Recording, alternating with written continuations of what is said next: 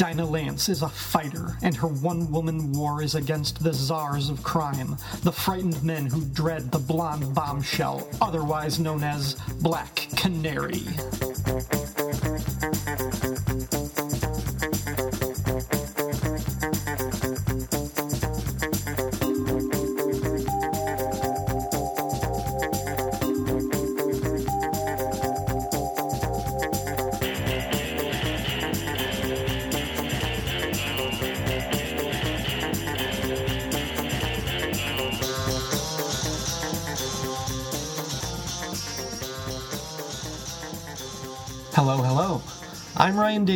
You're listening to episode 5 of Flowers and Fishnets, a Black Canary podcast.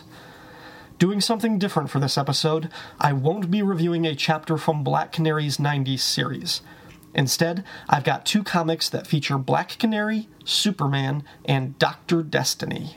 Created by Gardner Fox and Mike Sekowsky, Dr. Destiny first appeared in Justice League of America number 5.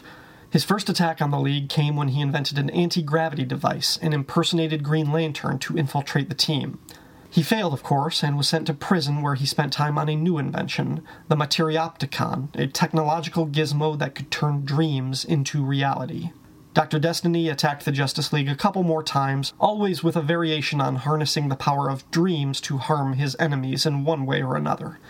At some point, Destiny managed to internalize the effects of the Materiopticon so that he could affect people's dreams without the machine. The Justice League had a psychiatrist plant a post hypnotic suggestion in Destiny, but it inadvertently stole the villain's ability to dream. Without the ability to dream, Dr. Destiny wasted away, his hair fell out, and his skin shriveled to the point where he looked like a skeleton. And I'm pretty sure that science works out if you test it. Um, if you don't ever dream, you turn to a skull. Um, the skeletal visage combined with his blue and purple costume and purple hood creates quite a visual comparison to Skeletor from He Man and the Masters of the Universe.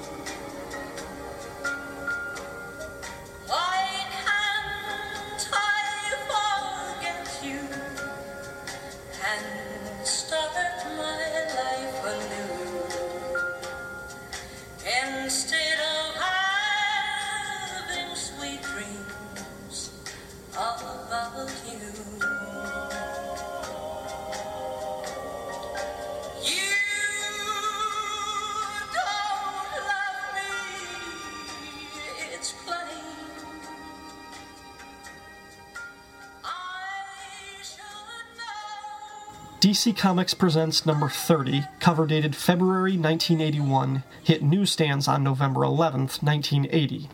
It sports a cover by Rich Buckler and Steve Mitchell that shows the blonde bombshell and the Man of Steel fighting off a horde of monsters commanded by the grotesque Dr. Destiny. Above the title reads Beware of Dr. Destiny, the man whose dreams can kill. And the bad doctor himself is telling Superman and Canary, In this dimension, I am all powerful, and you are nothing. This comic also features a backup story, Whatever Happened to the Golden Age Atom. The main story, however, is written by Gerry Conway, one of our favorites, with pencil art by Curt Swan, inks by Vince Colletta, letters by Ben Oda, and colors by Jerry Serpe. The story, A Dream of Demons, begins with Black Canary parachuting down to the North Pole. Her destination, Superman's Fortress of Solitude. Dinah is wisely dressed for the cold weather, but her parka won't be much help when she's attacked by a polar bear on page 2. This is how you know the story was written 35 years ago. I don't think polar bears are a thing anymore. Black Canary, who does not possess super strength but has mastered the ability for using an opponent's own size and momentum against him, manages to throw the polar bear off the edge of the glacier. Only then does she notice that its paw is injured and the bear might drown in the icy water.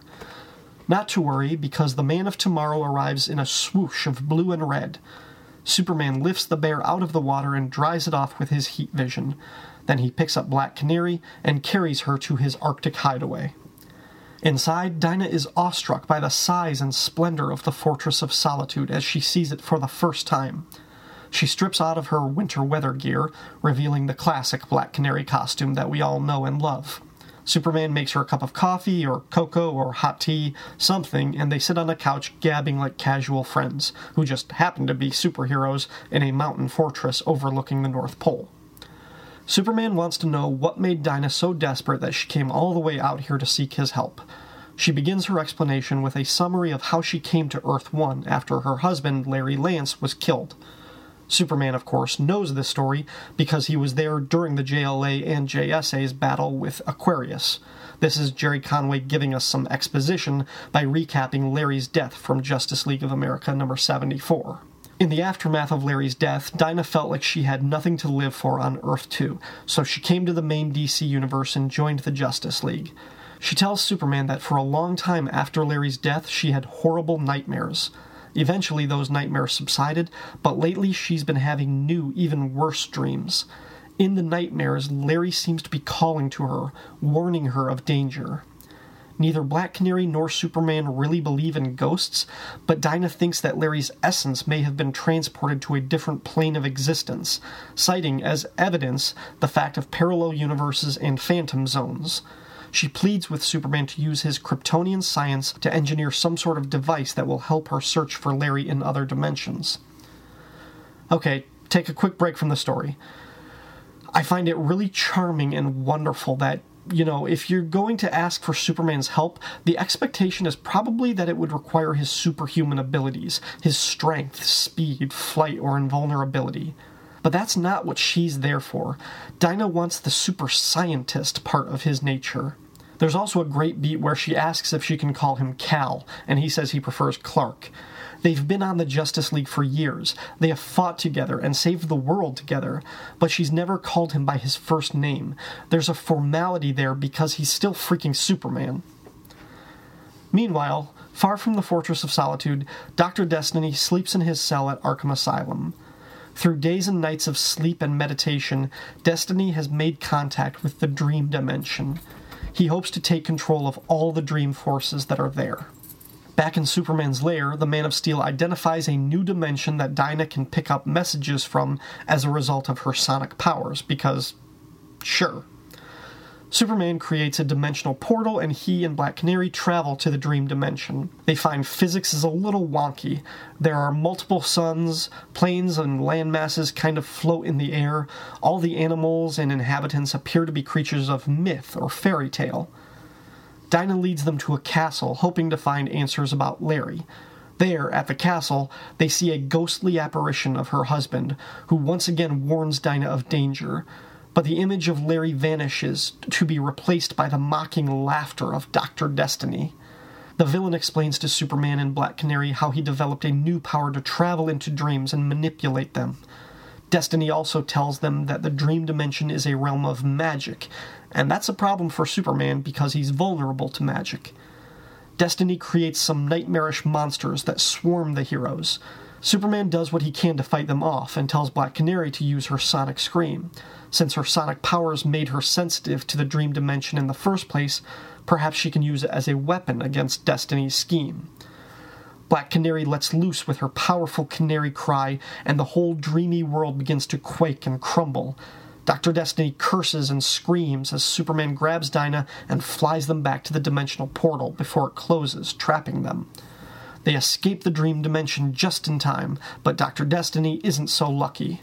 Later, Black Canary and Superman visit Arkham Asylum and learn that Destiny is in a coma, unable to escape his own dreams. As they leave, Dinah acknowledges that her dreams of Larry were just Dr. Destiny trying to manipulate her, but she's still filled with hope. She thinks there's still a chance she can be reunited with Larry, in this life or another.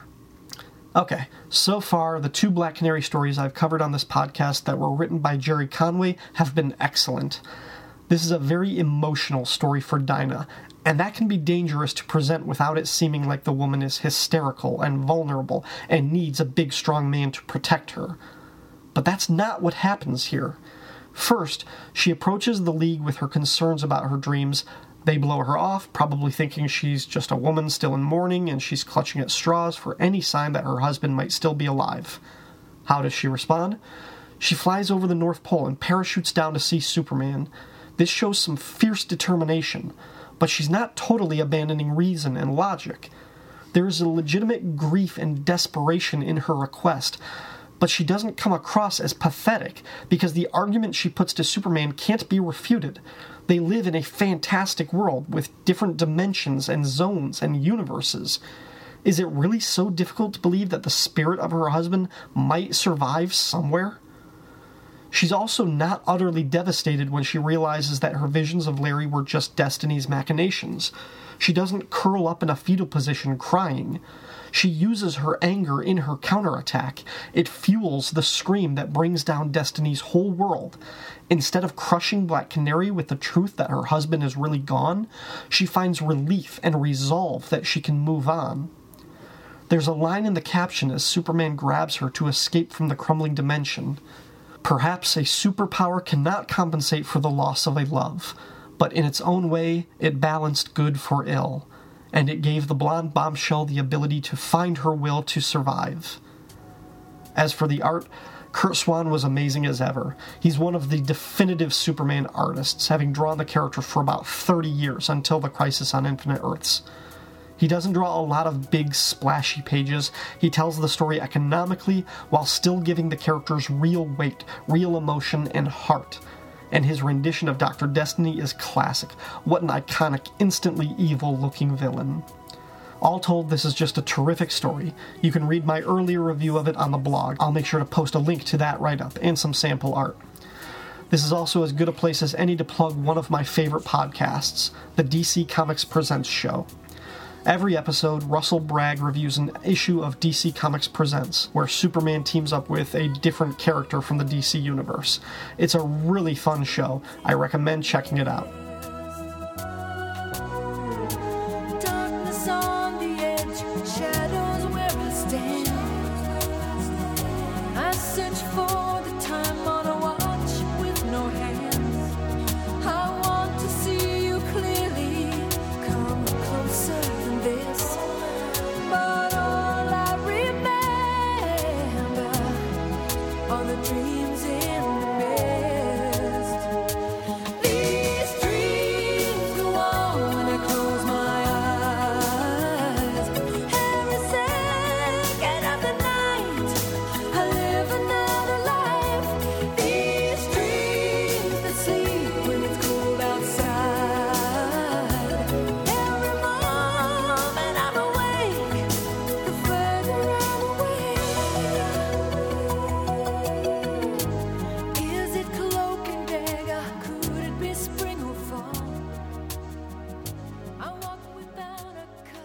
first Justice League of America annual was written and edited by Len Wein based on a plot by Paul Levitz.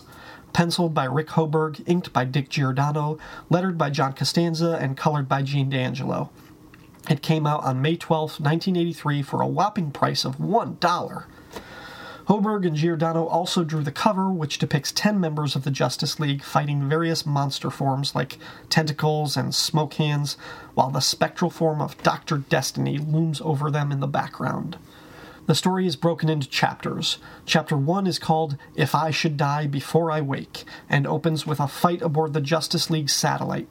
Superman, Firestorm, The Flash, Red Tornado, and Elongated Man all of the male leaguers with red in their costume are fighting monster robots called megaliths. The elongated man, also known as Ralph Dibny, feels particularly outclassed by the other heroes and the megaliths. While Superman and the others barely hold their own, Ralph fails to stop one of the robots from rupturing the hull. The explosive decompression jettisons the heroes out into the cold vacuum of space. But Ralph doesn't die, he merely wakes up. Yes, it was all a dream, a horrible dream. Ralph's wife, Sue, asks him about it, but he just brushes her off, telling her that he was dreaming of being trapped in an elevator with an insurance salesman. Then he goes to the window and has a bit of a crisis of faith. The other JLA members became heroes to save people. Ralph got his powers to be famous. He fears that he doesn't match up, that he's not worthy, and maybe he should quit the League before his inadequacy leads to somebody getting killed. Elsewhere, we see that Ralph is being spied on by Dr. Destiny using a Materiopticon to peer into his dreams. Destiny has a lab full of patients in induced sleep and a staff of nurses tending to them. The nurses don't see Destiny in his Skeletor form. He looks like a normal guy to them. Some of the patients are allowed to dream, but some are denied the ability, and those that can't dream are turning pale and sickly, like Dr. Destiny himself. Destiny says that the same inability to dream is what caused his horrific visage, and he blames the Justice League for this. The next day, Gotham Police Commissioner Gordon visits the meeting of the Justice League to ask for their help. He couldn't go to Batman because The Dark Knight is currently launching the series Batman and the Outsiders against the wishes of the Justice League of America and many fans of Jim Aparo. Gordon informs the League that Dr. Destiny has escaped from Arkham Asylum. Chapter 2 is called Dream a Deadly Dream for Me and takes place 20 minutes later when the League has broken up into smaller teams. Hawkman and Hawkgirl, the Atom, and Firestorm use one of the Hawk's crazy devices to track Dr. Destiny to Ivy University. At the psychology lab, Atom and the others question the scientists at the Sleep Research Center. Dr. Destiny, who is spying on them from monitors, takes control of the sleep patients and brings their dreams to reality as ghostly enemies. The Dream Ghosts fight the JLA members until Firestorm uses his powers to destroy the Dreamers' machines. This breaks Destiny's control, waking the Dreamers and neutralizing the Dream Ghosts. Chapter 3, called The Fine Art of Dreaming, because all these chapter titles need to have some kind of reference to the word dream or sleep, features Aquaman, Green Arrow, and Black Canary going to the Washington Square Art Fair. For some reason, Commissioner Gordon suspected that Dr. Destiny's plot was connected to some missing artists. Before going missing, the artists sculpted some demonic looking monsters. Dr. Destiny uses his technology to create dream ghost duplicates of the sculptures. The dream monsters attack. A winged monster grabs Aquaman and lifts him up into the sky. He breaks free and drops into New York Harbor. The monster chases him into the water, where Aquaman uses his telepathic power to summon electric eels to destroy the monster. Meanwhile, back at the art fair, said no one before ever, Dinah uses her canary cry, which petrifies one of the dream monsters. Picking up on her cue, Green Arrow fires a sonic arrow to take out the last monster. Then he fires another trick arrow that blows up the sculptures, destroying the source of the dream attackers and taking all the credit for the victory for himself. Chapter 4, titled What Dreams May Come, finds Wonder Woman and the Flash searching Gotham City for the missing artists. Before Flash can comb the city with his super speed, Green Lantern arrives. This is the John Stewart Green Lantern, explaining that the Guardians sensed the League's need for a Green Lantern and sent the ring to John. At this point, John Stewart had been created something like 15 years earlier, but only appeared like seven times as a reserve Green Lantern. John uses the power ring to track the delta waves used by Dr. Destiny's machine. In no time, they find the secret lab with Destiny's dream patients. John powers down the machines, draining the sleepers of their dream power, thinking that will be the end of Destiny's scheme. What they learn too late is that Dr. Destiny was plundering Wonder Woman's dreams and attacks the heroes with dream ghost versions of Dr. Light, Amazo, and the Tornado Tyrant. The dream versions, of course, are pretty underpowered compared to the real McCoy. John Stewart takes out Dr. Dreamlight, Flash takes out the Dream NATO Tyrant, and Wonder Woman takes out Dreamazo by catching him in her lasso of truth, forcing him to confront the truth of his non existence. They find Dr. Destiny, but they're too late to capture him before he merges with his dream machine, which leads to Chapter 5 Into the Dream Stream, starring Zatanna, Red Tornado, and Elongated Man. Zatanna tracks Dr. Destiny to the dream dimension. She takes Reddy and Ralph there with a magic spell, even though Ralph thinks they ought to wait for backup. He's still feeling self conscious about his value to the League. The trio are attacked by dream versions of Destiny himself. At first, Ralph feels underpowered again, but he finally cowboys up and gets in the game. After they deal with their attackers, Zatanna conjures the rest of the active League members as backup. Chapter 6, entitled All You've Gotta Do Is Dream, sees all the players featured thus far assembled in the dream dimension. They march to the only structure they can find, the massive Dream Dome. Inside, they find not only Dr. Destiny, but also the imprisoned Sandman. This is the Garrett Sanford Sandman created by Joe Simon and Jack Kirby. Sanford had little to do with the Golden Age Sandman Wesley Dodds. He was a little closer to the Vertigo manifestation of dreams, only in that the Garrett Sanford version inhabited the dream dimension and monitored people's dreams and acted as a protector of the dream realm. With the Sandman as Destiny's captive, the evil doctor now has the powers of the dream dimension at his command. Every nightmare, every horror that has ever plagued humankind is his to command, and he throws those horrors at the Justice League. We see the heroes fighting the dreams that take the form of inhuman monsters, robots, giant tentacles, demons, and giant bugs, such as the one Black Canary fights. The Flash rushes Destiny but gets a face full of sand. Not just any sand, though. This is the Sandman's somnolent sand, which puts the Flash to sleep instantly. Then Destiny throws the sand at Hawkman, putting the winged warrior to sleep. One by one, Firestorm, Wonder Woman, Aquaman, The Atom, Black Canary, Hawk Girl, Green Lantern, Green Arrow, Red Tornado, and Zatanna fall to the sleep inducing powers of the sand. Only Ralph Dibny is left standing. He makes a last desperate lunge, only to be doused with the sleep sand. But his target may not have been Destiny, for just as he falls to unconsciousness, his long, outstretched hand slaps a control panel.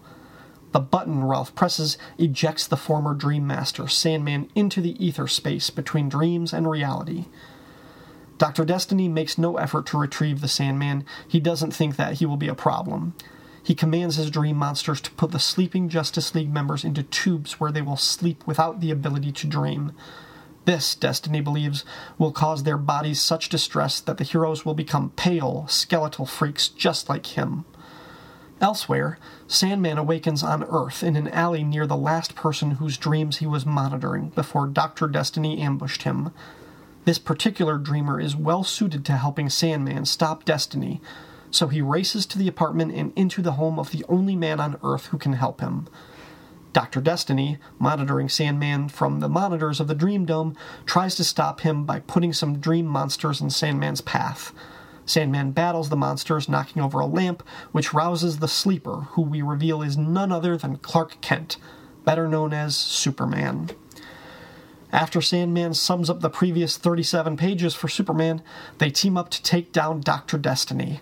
They charge into the dream dimension, where Superman takes on all of Destiny's dream monsters. Destiny laughs at Superman's futile efforts until he turns around to see the entire Justice League free of their tubes and ready to beat the sand out of him. Rather than fight, Dr. Destiny simply faints. The epilogue is called When All the Dreaming's Done. Sandman asks how the JLA escaped from their tubes. Ralph Dibny says he had the idea to tell Green Lantern, Zatanna, and Firestorm to use their powers to weaken the structural integrity of Wonder Woman's tube. She then used her superhuman strength to break free and then free the others. Yeah, I'm sure that was all Ralph's idea. Nobody else would have thought of that. Firestorm then recommends that Sandman join the Justice League. Remember, Firestorm is the most recent inductee into the League, and he's already sponsoring potential recruits. I guess he doesn't like the newbie hazing that Hal Jordan throws at him.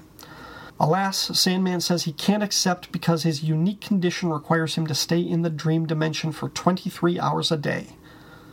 John Stewart has one question, which is why Sandman was so attracted to Superman's dreams that he was able to awaken right next to him. Sandman says, Superman dreamed of a better tomorrow, a world finally at peace. But more, he dreamed of those who share his dream, those superpowered beings who stand beside him to make that dream come true. In essence, Superman was dreaming about the Justice League of America. yeah, sometimes I have weird dreams about the people I work with, too. Thus ends the first annual of the Justice League of America. It could hardly be considered a Black Canary story. She only stands out for one chapter on like three pages. If anything, this was more of a Ralph Dibny story, but it didn't necessarily showcase the elongated man more than the others. But such is the nature of Black Canary. Most of her best adventures are joint efforts. She's part of the JLA and JSA and Birds of Prey. She's integral to some of their greatest successes, but sometimes she's also just there for decoration. This story was the first time Dr. Destiny appeared after DC Comics Presents number 30, but there wasn't much continuity between them. There is no explanation for how Destiny recovered from his condition at the end of the Superman Black Canary team up. We could possibly infer that after Superman and Dinah left him trapped in the dream dimension, that he was able to find the dome and capture Sandman, but that isn't stated explicitly. The art by Hoberg and Giordano is pretty good. None of the panels really jump out as anything outstanding. The dream monsters are kind of generic fare, nothing especially unique or creative. There's a decent splash page of the team on page 29 that has everyone except for Superman and Elongated Man. They look good, but again, it's not the best team shot ever. The inclusion of the Kirby Sandman is a reminder that this version of the Sandman did exist. I'm not that familiar with this version. I love Wesley Dodds, so this feels weird and wrong to me. Simon and Kirby created the Sandman in 1974, but even still, there's something that feels, to me, very golden age about him. This guy doesn't even feel like Kirby's Fourth World Creations, or OMAC, or Kamandi. This feels like late 40s, and it clashes with the progressiveness of the League at the time, with empowered female characters, a black member, and Firestorm. All told, I recommend checking this issue out if you can. It's good for Black Canary completists like myself. It's also good if you want some early appearances of Green Lantern John Stewart. It's a good Superman story, it's a good Ralph Dibny story. It's a fun little Justice League adventure. And now, Canary Correspondence, where I read your comments and give shoutouts to the people who promoted this show on social media. Twitter favorites came from at Jimfinity, Craig Lives Here, Diablo Frank, and Oscar Alalde. Twitter retweets came from Comics History and Diablo Frank. Craig Lives Here tweeted, listening to Flowers and Fishnets podcasts, currently on episode 2, learning lots of stuff about Black Canary's history. Cash Flag tweeted, just found the podcast and listened to episode 1 yesterday. Great start. Oscar Alalde tweeted of episode 4, Jackpot. I'm planning a trip, and I, for one, love the idea of listening to this while on the road. Thanks, all of you guys. A few listeners left comments on the Flowers and Fishnets blog. Darren and Ruth said, Definitely enjoying the podcast so far. I've long been a fan of Aquaman and Green Arrow, and I think one of the reasons is because of their association with strong female partners who are heroes in their own rights. Of course, I'm talking about Mera and Black Canary. I'm always happy to see Black Canary, whether she's on her own title, Justice League, Birds of Prey, or Green Arrow. I'm looking forward to continuing to hear more about the character as your podcast continues. Good luck. Thank you, Darren and Ruth, for that comment. As I wrote back, I'm a huge Aquaman fan too, and I love Mera. I think the best thing Geoff Johns has done over the last five years is elevate Mera and bring her to the forefront of DC's powerful women.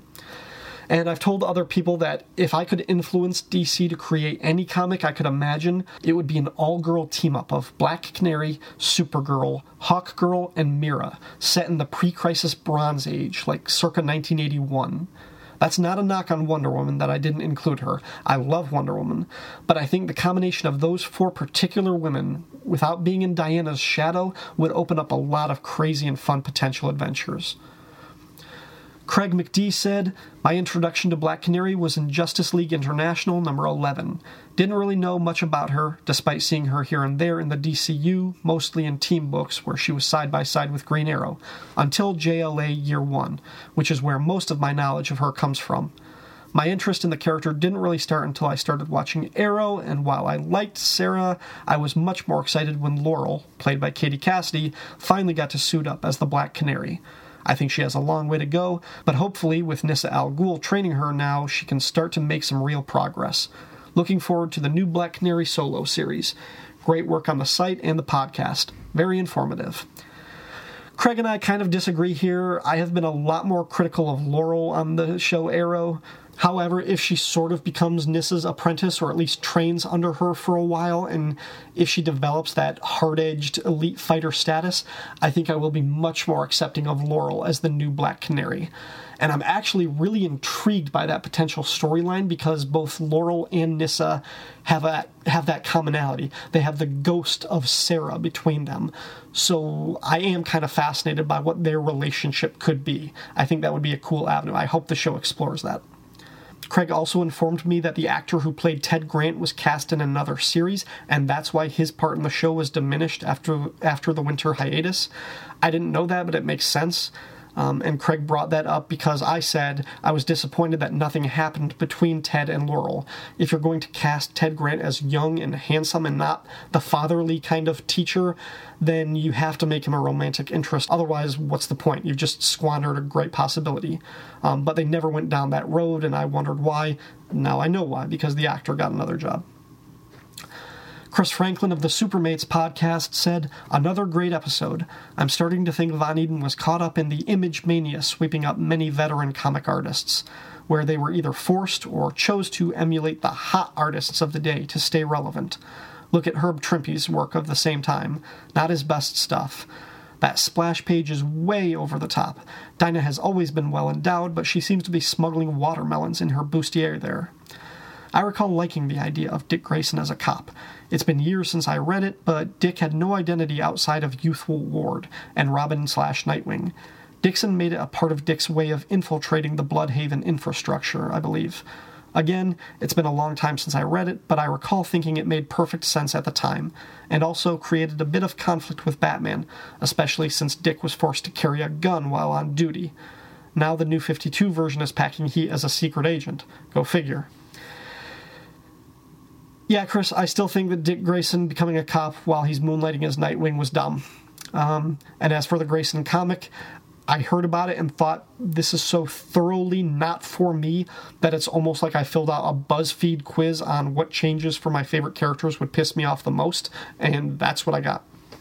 Anj of the Supergirl blog, Comic Box Commentary, wrote I think if I was buying and reading this book, he's referring to the Black Canary ongoing series and issue 3 in particular, if I was buying and reading this book when it came, this would unfortunately be my jump off issue. The staged fight with overly crazy coincidences, standing under the flaming can at just the right time, the wall grab, and the thick art might be too much for me to take. You are so right that you need the right artist and the right angle to pull off that sword poised over the head image, and this one simply doesn't work. Is that a floating diamond? And boy oh boy, talk about pulchritude. Even though the Golden Age stories are formulaic and in some senses as problematic as the modern book, always being knocked out, always having the right trinket in her choker to save the day, they are just more fun. It was simpler time and so are allowed to be simpler. I can tolerate the missteps more.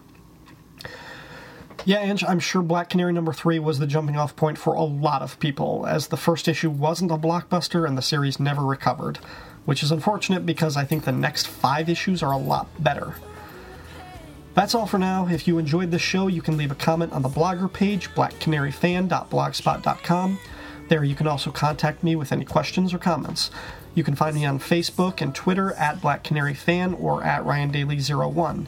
I use both with the username Count Druncula. Flowers and Fishnets is not affiliated with DC Comics, and the views expressed on the show are mine alone. All music, audio clips, or quoted text are used for entertainment purposes and are believed covered under fair use, and I make no money for this podcast, so no copyright infringement is intended. Thanks for listening.